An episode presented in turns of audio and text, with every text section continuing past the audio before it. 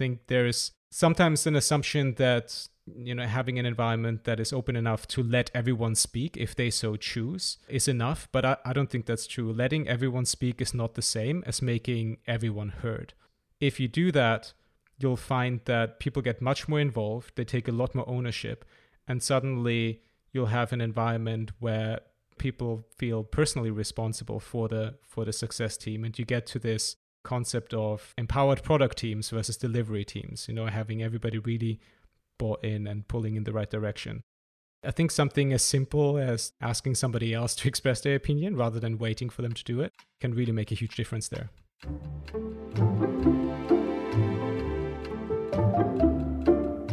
Welcome to Quantum Black Voices, a series of interviews with the talented and diverse people building products to capture the transformative power of advanced analytics, machine learning, and artificial intelligence. Today we meet Thomas Essel. We talk about his experience working in startup, agency, and big tech environments as a designer, and the pros and cons of each. We talk about the importance of inner sourcing and how to scale technical assets like code as a reusable knowledge resource. Thomas also explains the importance of end users when creating A I solutions and how an empathy for their role and needs is essential to ensuring the adoption of advanced analytics within an organization. To learn more about Quantum Black and McKinsey Company, head to w w w dot quantum black dot com. Enjoy the episode.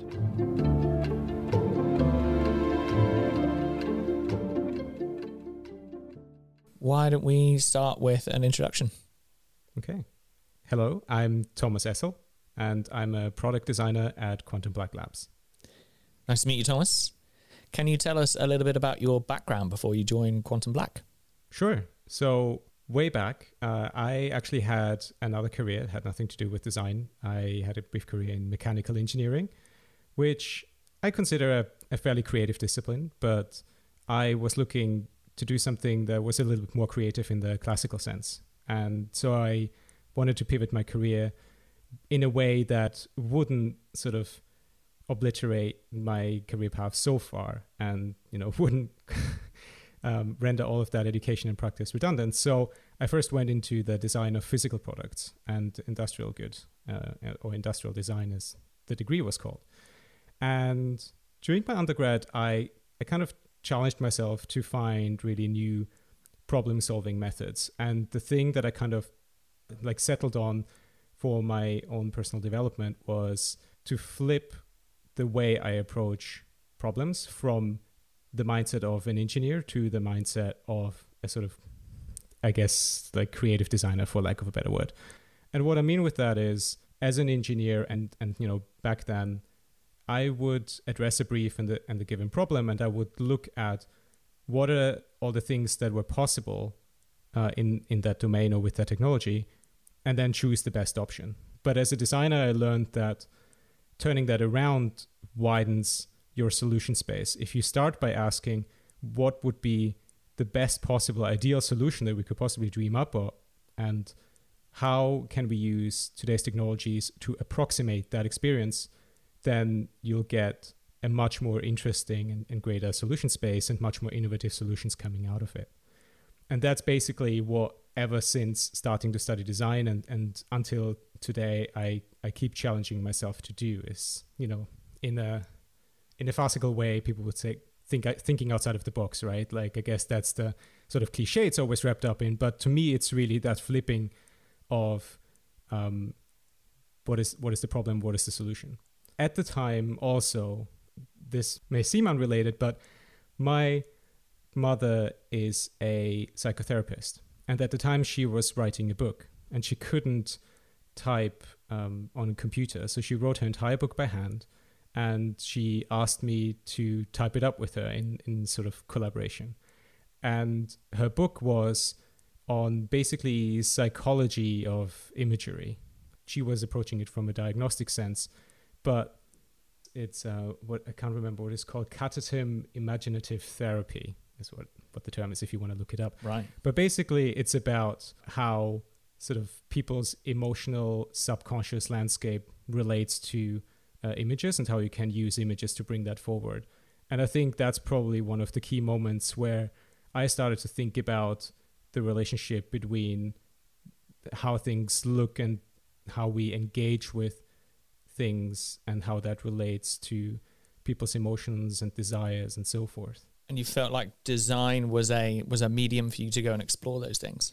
Very much so. Yeah, I think it wasn't that deliberate to begin with, but looking back, I can see that that was basically what I started to be more interested in. I, th- I think with many disciplines, when you start out, you first get really interested in all the things that you can do, right? I think if you're a developer or a, you know, mechanical engineer or a designer, you you look at all the tools and you get all the gear and you're excited about, you know, all the possible creative sort of expressions that that it offers to you. But more and more, I was kind of asking myself, like, to what end? And more often than not, the answer was something that related to sort of human and emotional um, aspect of, of sort of interaction with things. Crikey. Thanks, Mum.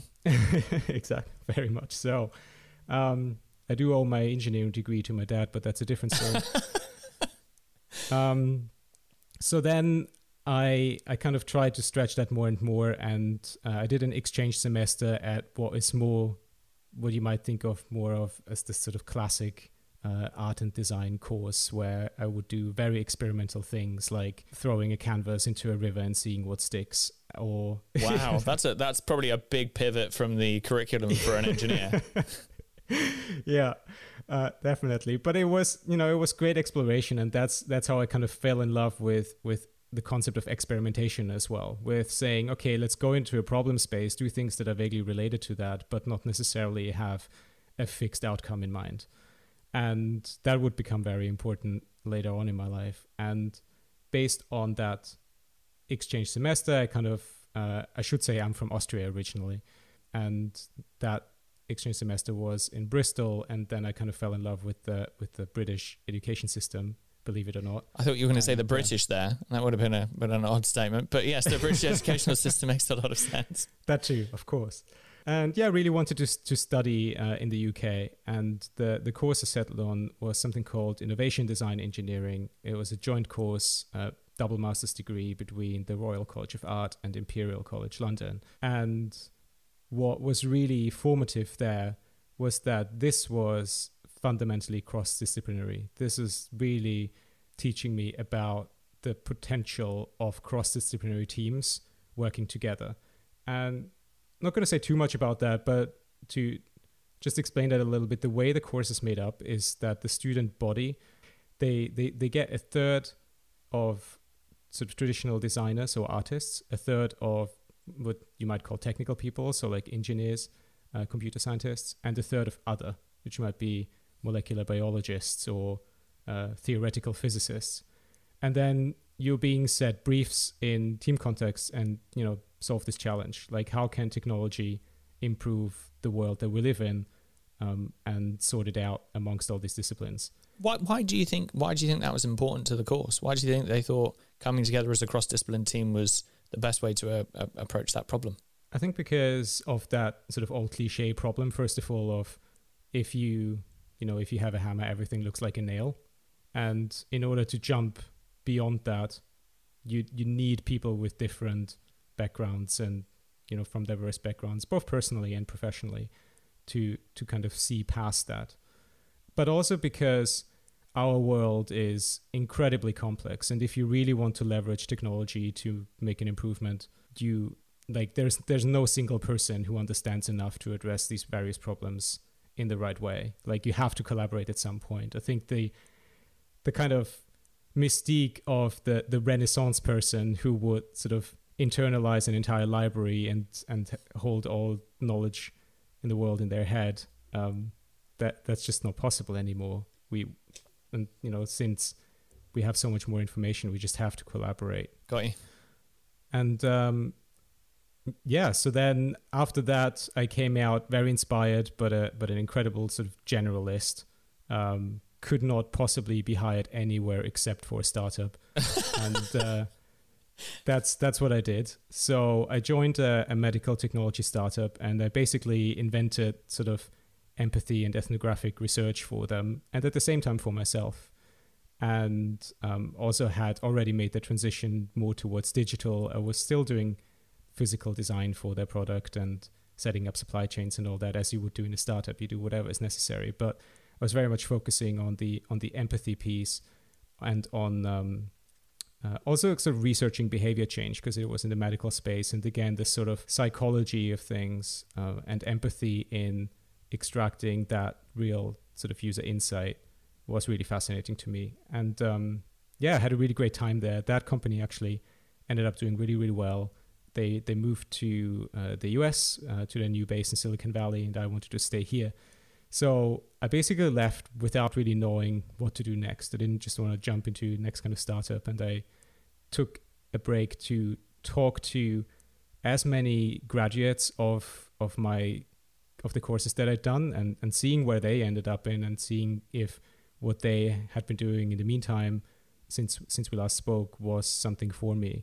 And I also did a lot of sort of like workshops and hackathons. And coming out of one of those, uh, it transpired that the the sort of sphere of user experience design was was where I was going to go. Why is that? What what why is it? Do you think that you were attracted to the to, to that discipline? So the the workshop that I'm talking about was the Service Jam London, and what I really liked about it was thinking about the bigger system of things. I think too often we look at an individual problem or, you know, even a solution or a product in isolation.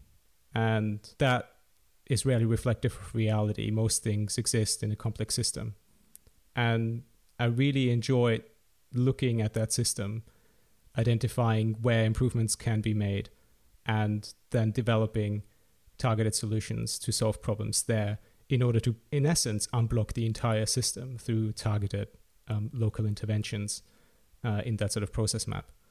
Uh, so it was something that would allow me to look at the big picture and, and learn a lot of any sort of industry or problem that I was having to do with, while at the same time diving deep into a narrow space and developing solutions that would also be very tangible. And I could im- see immediate uh, benefits from. You know, developing digital products is incredibly fast. And from idea to getting feedback from people, that is very quick. I find that very, very gratifying, that sort of immediate feedback and that iterative loop of improvement that that triggers. So it was it was basically that. I think I still didn't really want to specialize to a very great degree at that point, and this was something that would allow me to learn more about different industries, about different technologies with every project, um, but at the same time go go high level and go deep on those things. Cool. So you came out of Service Jam. You decided that this was where you wanted to focus. What happened after the startup? I so one of the women organizing Service Jam, uh, Veronica Najib, took me on as a as a freelance U X designer uh, at the bio agency, and I was very lucky that that happened, and I'm very grateful. Also because my very first project was a redesign of the mobile app for British Airways, which was very kind of prestigious um, from the outset, but also incredibly interesting in terms of subject matter. It's something that I could really easily relate to. Um, it was something that would happen across several technologies, and it wasn't just a sort of redesign or overhaul. They'd asked for a digital transformation, and there were a lot of really futuristic ideas in there, some of which um, ended up making it, it to, you know, a pilot or even sort of uh, full-scale deployment. So in a very short period of time, I should say, as well. So that was a an incredibly lucky entrance uh, to working professionally in that space. And uh yeah, at that point, I'd worked at startups and I'd worked at one agency, and I kind of went on a several year plan of, I'm going to explore different industries and different contexts of working to figure out which one suits me best. So I tour- toured in a way, yeah, I can say, um, sort of London agencies. Um, I worked for uh, Google at some point, um, and then... Uh, finally Q B. So I'd kind of tried to to get everything in the sort of startup, agency, big tech, uh, consulting, product. Um, and uh, yeah, obviously I'm here now. So uh, settled on the latter. And before we ask the question about whether Q B has been the perfect fit for you or not, which is obviously part of your tour, let's hope it's the end of your tour. Uh, what, just out of curiosity for anyone that's listening, did you see big differences, or did you see a preference across the, the three different environments you described? So there was startup, big tech, agency. You know, w- w- what were the things that attracted you most to, to, to those areas or those environments? Yeah, sure. Um, massive differences. So startup, I loved, obviously, you know, getting involved in, in all the different kinds of disciplines and areas. Um, I think to get a good understanding of your product and your service for any employee, it's great if you can get involved in so many different parts. And that was a great learning experience. And the fast-paced nature of it, the sort of feeling of doing something completely new, uh, this slight sense of audacity, really. It's really inspiring.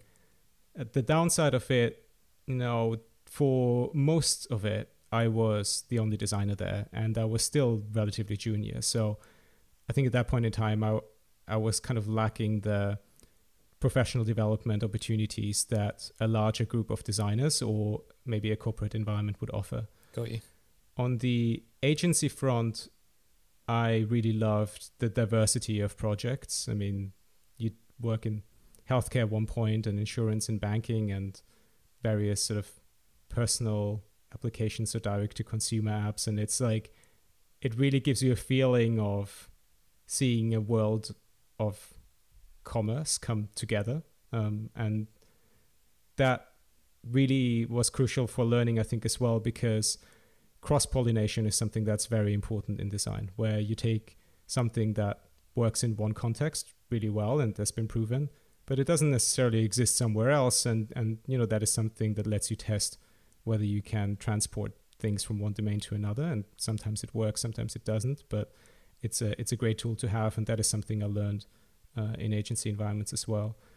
What I got frustrated with was the the short-paced nature and the detachment from delivery. I think quite often in agencies, you develop very inspiring visionary solutions, but what comes out at the end, what reaches the, the customer, doesn't necessarily have much uh, like with, with what the team came up with. Why, why do you think that is? I think it's because the setup fundamentally favors what you would kind of call waterfall, right? You get the brief from the client, and you get the design from the design agency, and then the development agencies or partners, they, you know, they do their thing in almost in isolation. They, those things are, are rarely, at least based on my experience, they were rarely kind of happening in parallel in a very collaborative way. And developers weren't necessarily supported with the contextual information that they would need to, to develop something true to vision, and, you know, would just have to work with whatever they had. And, you know, before that, upstream designers would just have to make assumptions in terms of what may or may not be possible. And, you know, there are some, some places where that works better than others. But I think fundamentally it's because, you know, you've, you've got these barriers between the various entities, and it's not making for a sort of real time collaborative environment that you would need to, to get that job done in, in a way that is true to vision. Interesting. So what about big tech? I had a great time at Google, I have to say.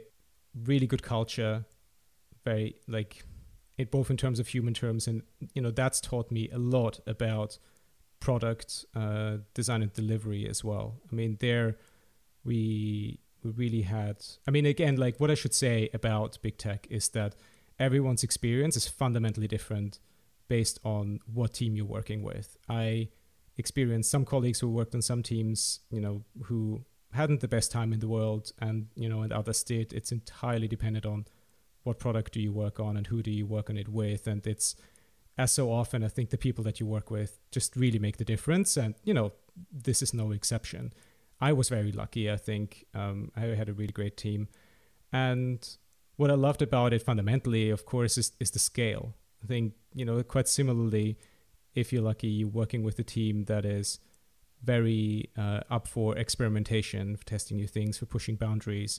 And then you can test your ideas immediately with a small subset of the, the customer population and get validation at scale, feedback at scale. And if it works out, you know, you deploy it to the entire world and have that feeling of, you know, really having made a difference.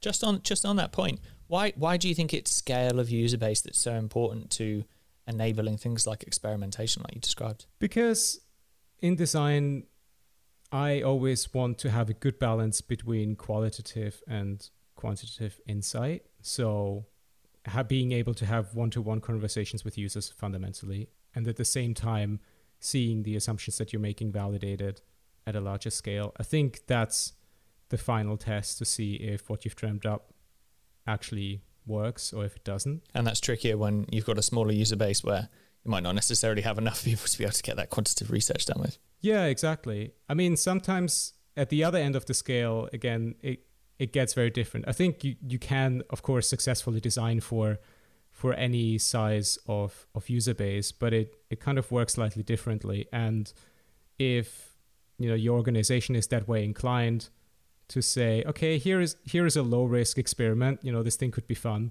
Let's test it with thirty thousand people. Um, and that, you know, it's it's just so easy. Got you. So big tech, agencies, startups, tick, tick, tick. What was it that attracted you to Quantum Black? One of the things that I was actually really looking for at the time was deepening my understanding in the sort of A I and machine learning space.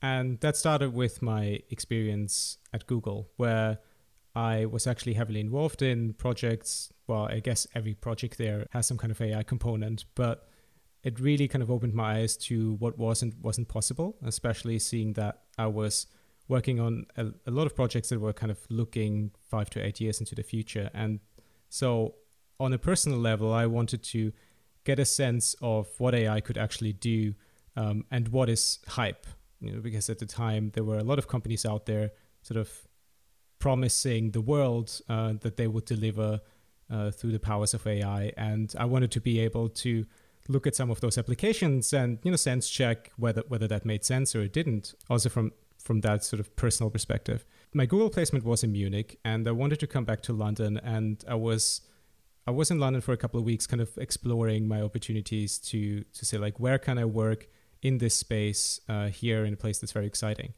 And then by chance, my uh, girlfriend at the time had a uh, brunch with uh, Jessica Phan, who is a childhood friend of hers, but who you know as one of our product managers.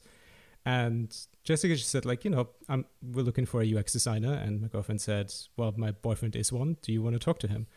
And sure enough, uh, Jess set up a call and uh, told me some of the things that, that Q B was working on. And I, yeah, just got really excited about it. And, you know, as I went through the interview process, that excitement only heightened. And uh, yeah, sure enough, now I'm here.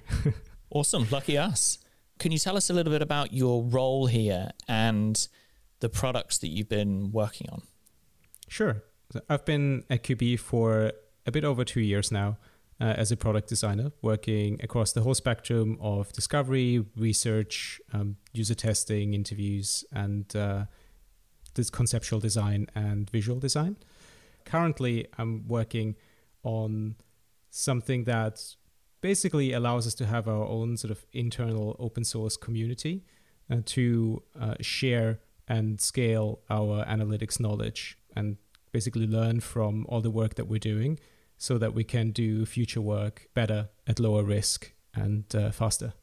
What problem are we trying to solve here for both both our end users and also the organization? So a lot of the work that our teams are creating on the projects manifests itself as code.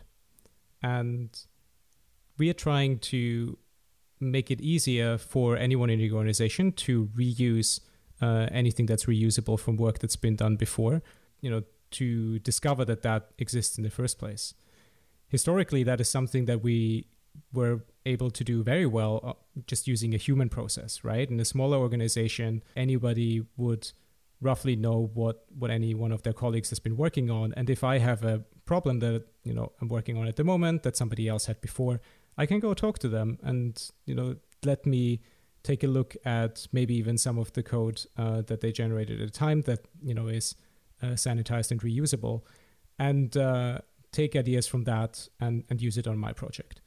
But as our organization has been growing near exponentially, it feels like uh, that is no longer feasible. Um, and we are trying to prevent that information and knowledge exchange to from, from drowning in those silos and still make it as as easy and um, discoverable uh, to to kind of use these pieces of knowledge as the organization grows. And uh, I think at this point, that is thousands of analytics practitioners. Uh, so you can imagine what, what kind of problem that that is. So what you're describing is the development of almost a, a knowledge management solution for code within a growing organization. What do you think it is that's different about code from traditional knowledge? So knowledge that might have been caught in, say, PowerPoint or, you know, a traditional knowledge management system. What is it about code that makes you think differently about scaling that as a knowledge resource? The examples that you just mentioned, generally systems that document information about the work that's been done at an organization. But code itself is the actual work. And so maintaining a certain set of standards is very, very important.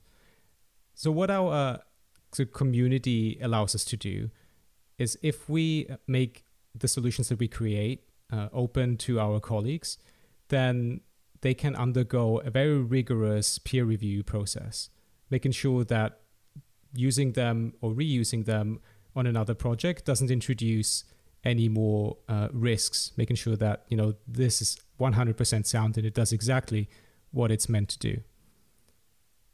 A few other reasons, I guess, are that if you're looking at code that you didn't write yourself, it can be quite difficult to understand what it actually does and how it works. So that question of explaining what's actually going on here and how it can be reused and in which contexts is very important. Yeah, on, on the on the topic of context, you know, if you try to shift and lift uh, a piece of code from one application and use it in another, you know, that's been created in one specific context. And um, therefore, it has to, you know, first be sanitized, and it has to be made sure that that can actually be done, that this piece of knowledge is created in a way that it that it actually lends itself for that reusability. And I guess code isn't the only thing that's being created as part of uh, an A I solution. Are there, are there other components or uh, deliverables that you're thinking about in terms of reusing as knowledge? Yeah, definitely. And, you know, there are a few things that are specific to analytics. And, you know, you can talk about Uh, hypotheses, or, you know, questions that fundamentally tie uh, business goals together with uh, machine learning model outputs. Uh, you can think about the models themselves, um, or uh, any kind of like knowledge piece that might uh, come from a conference. Like I said before, some of the things that we want to share aren't necessarily pieces of code, uh, you know, that have been created on a project. It might be something that, you know, somebody picked something up uh, on a conference and they, they developed a tutorial out of it to educate their colleagues. I think also beyond uh, those sorts of specific individual pieces of knowledge, what I find really exciting is by connecting these different pieces of knowledge together and by drawing how they relate to each other, you can you can kind of start to see a bigger whole, and you can create sort of higher level entities that you might be able to reuse on a project, or that you can use to uh, educate, you know, colleagues, or, you know, use for, for any means of any sort of other applications. And, um, you know, that goes to the level of, uh, say, our protocol, which describes how we do things. If we can underline those, you know, explanations of activities with the actual assets that are being created there, and then allow you to reuse all of that, you can start to see how powerful that can be. Definitely. So what's the end goal here? How do we know whether we've been successful? Is it is it purely a case of a- accelerating future A I products and solutions, or, or, or is there so, some other goal that we're aiming for or aspiring to? I think there are, you know, all kinds of different definitions to this, but personally, what I get really excited about is that thought that this is an industry that is constantly moving and advancing. You you can't just sort of be complacent and sit still on your previous success. You constantly have to evolve, take on board, you know, the latest uh, best practices and research, and see how that can make your work even more powerful. And I would love to see a, a future where we can, for the majority of our time, focus on those things and, you know, not redo anything that we've done in the past, but always be at the forefront of our industry, and that being powered by, you know, almost not even having to think about all the things that, that we've done in the past, because we've we've captured that knowledge in a way that, it, you know, it's easily reusable and deployable again. And so we can one hundred percent focus on on whatever is new, and while advancing the industry as a whole. I think that's very exciting. Yeah, that's really cool. We're codifying what's repeatable, but maximizing the time our teams have for innovation. For anyone that's interested in becoming a product designer, can you describe some of the activities that might preoccupy you during any given week? So that depends on who I'm working with, um, because I think I'm still a bit of a generalist within design, and I love doing everything from research all the way to visual design. Right now, I work with Andrew Davies, who is a brilliant visual designer, and that means that I can spend a lot together, a lot of time together with him uh, on on those designs. But I can also spend a lot more time on discovery together with my team and work out Uh, where the next piece of value is that we can unlock together, and uh, how we can do better on the things that we've already developed.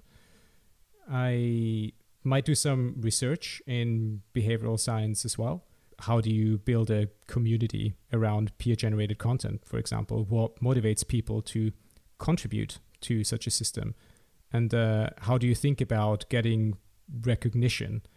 All of those kinds of questions, and, you know, how should How should all of this information connect? And, you know, there's there's a myriad of, of sort of behavioral things that, that go in here. I don't think it's it's ever as simple as just, like, you know, creating a feature that lets you do something and then people will magically do it. You you kind of have to understand people's motivations, and and I like to really dig into that, um, both in terms of secondary research, but also with with our users and colleagues. And I would then go and express any of my findings in, say, hand-sketched concepts or prototypes. That's also because it's a lot easier to discuss the vision of something if it's in front of you, even if it's not there yet, or, you know, the particular type of implementation doesn't really work out. But it's it's a great asset to talk over, both with the users and, and also stakeholders. So I'll actually often produce things that look quite childish in appearance, but that sort of omittance of detail is, is is really helpful in those early conversations. And actually only then when, you know, user, user research aligns with, you know, what the product vision is and what stakeholders expect us to deliver, then we'll go to sort of higher fidelity uh, designs and prototypes, again, test them again, and uh, all the way through collaborating with all of my teammates. So, you know, consulting with, with engineers on, you know, what the best implementation might be from their perspective, working with uh, Andy, like I mentioned, the visual designer, uh, on, on, you know, the details of, of a given implementation. You know, I'll, I'll then take those things back again and, you know, do some user research on that. Yeah. And once it's, once it's been delivered, you know, we, we see, we look at the impact of, of what's been created and if it's working and how well it is working. And uh, and then it starts again. It's it's a constant iterative cycle on the things that we've done already, and at the same time always packing in some discovery on, on the great things that, that we can do in the future. That also pertains to the sort of actual visual design side of things. I think specific to the analytics content is that very much to sort of Quantum Black's tagline, you know, absorb complexity, transmit clarity, you know, with without trying to be corny, but that really pins it down really, really well. Uh, for me, that means that I get to reinvent how we look at new forms of data um, works uh, in, in sort of an interface, or, you know, same data in, in new contexts. And um, yeah, that's that's really inspiring to me as well, because I get to kind of reinvent, or, you know, invent from scratch how certain types of information are, are displayed and how people interact with it. And that's that's a great challenge um, to look at.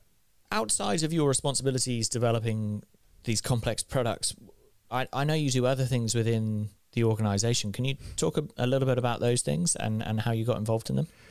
Yeah, a lot. Sometimes I think a little bit too much, but it's it's it's great to be able to do it.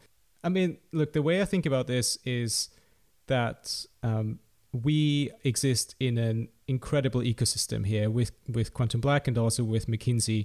There are so many different things going on, so many teams working on exciting stuff. And what that means is that if you have a particular area that you want to grow in, or, you know, there's there's a specific industry that interests you, or, you know, whatever it might be, you'll be able to hunt down those opportunities and and get involved in them and and spend time on them. Yeah, so, you know, for me specifically, that meant that, for example, I'm really interested in uh, the sort of pro bono space, um, or, you know, a- AI for good or analytics for good. And uh, that meant that in the past, I've been able to uh, help out on uh, pro bono client em- engagements. Also have now become a Uh, committee member of Quantum Black's pro bono committee, uh, which, you know, is, is tasked with governing all, all the pro bono work that we're doing, uh, and, and and where that budget is going. So that is that has been uh, very fulfilling for me to do. Can you tell us about one of those projects? Can you tell us about one of the projects that you've done?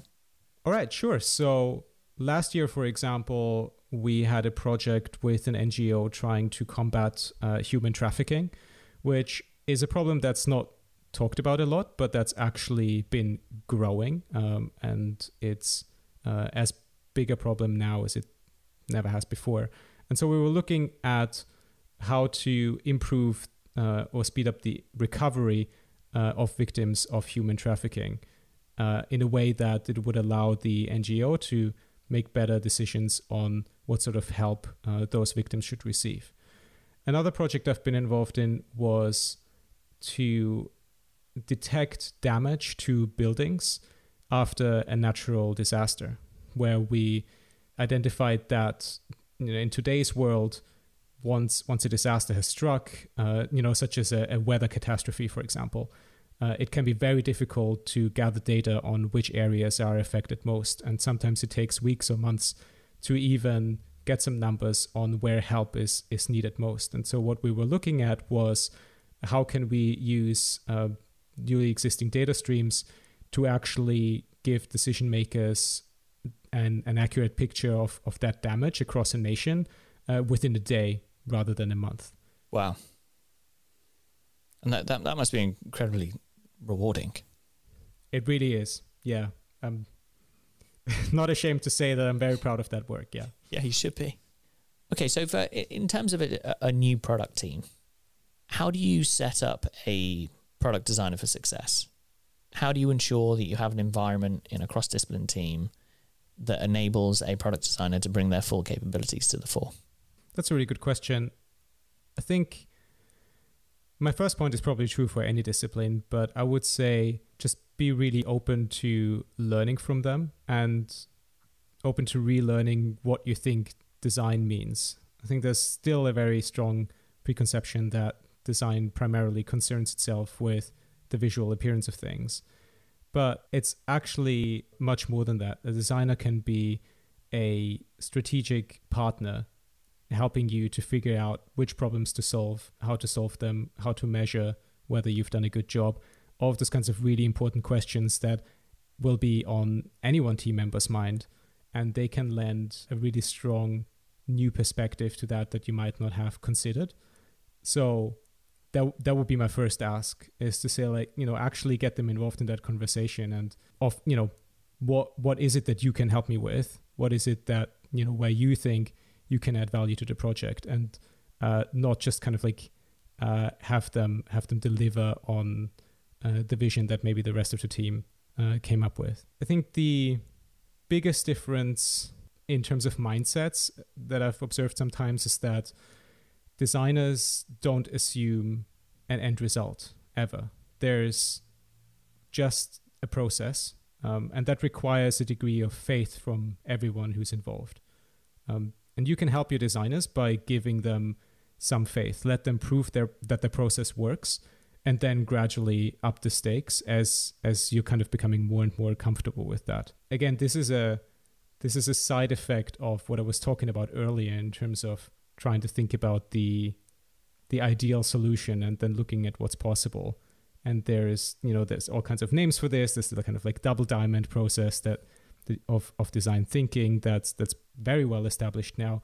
And so it really becomes a question of asking, how do you want to work? What does your process look like? And how can we make sure that as a team, our various approaches work well together um, in terms of, you know, delivering our work uh, in the way that we should, in the time that we should, because ultimately that's what everybody should be caring about. Yeah. I thought your framing earlier around uh, the, the hammer and nail analogy was really interesting, that one individual might have one perspective on how to solve a problem, but a second individual, regardless of discipline or background, might have a completely different perspective or framing for it. That's exactly it. So I, I guess that's, this is empathy for one another's perspectives and views. It's not just design, it's for everyone. Yeah. Awesome. And um, I'd, I'd have a third point to that as well, which is that there has been a very old and long conversation about uh, what some refer to the return on investment of design. And what we're sadly not able to do today yet is to actually measure reliably the return of, you know, a a designer's investment. You know, if you staff a designer on a project for for this many hours, you can't really say how much more return you're going to get from that. But experience and sort of cohort analysis tells us that design increases the value of any product, and it can also lower a lot of strategic risks that you might experience. Making things pretty and neat uh, does work. It can increase adoption. It can reduce risk of misuse and much more. So especially in an analytics context where you get to handle very complex information and where correct decisions depend on understanding that information in in easy ways, um, it can make a huge difference. So don't underestimate the visual aspect of things. I think what what you're saying is really interesting as a point, though, which is that sometimes there is a fascination with the code and with the, the solution, especially in, in an A I space, that is the model or the data that's being ingested or outputted in, in terms of insight. Uh, but ultimately, that A I solution has end users. And those end users don't really care what data may be underlying the, the recommendations that they're being given. So understanding their needs and, and their perspective is super important, which I guess is ironic, seeing as we've spent a lot of time talking about how do you read, share and reuse code. But uh, I, I, I think that empathy for, for each other's roles and responsibilities is is clearly important, but also understanding that there is an end user at play here and that design can create a connection to those people and to help you understand whether your solution is going to be successful, not just from a code or data perspective, but also from an end user perspective, is super important.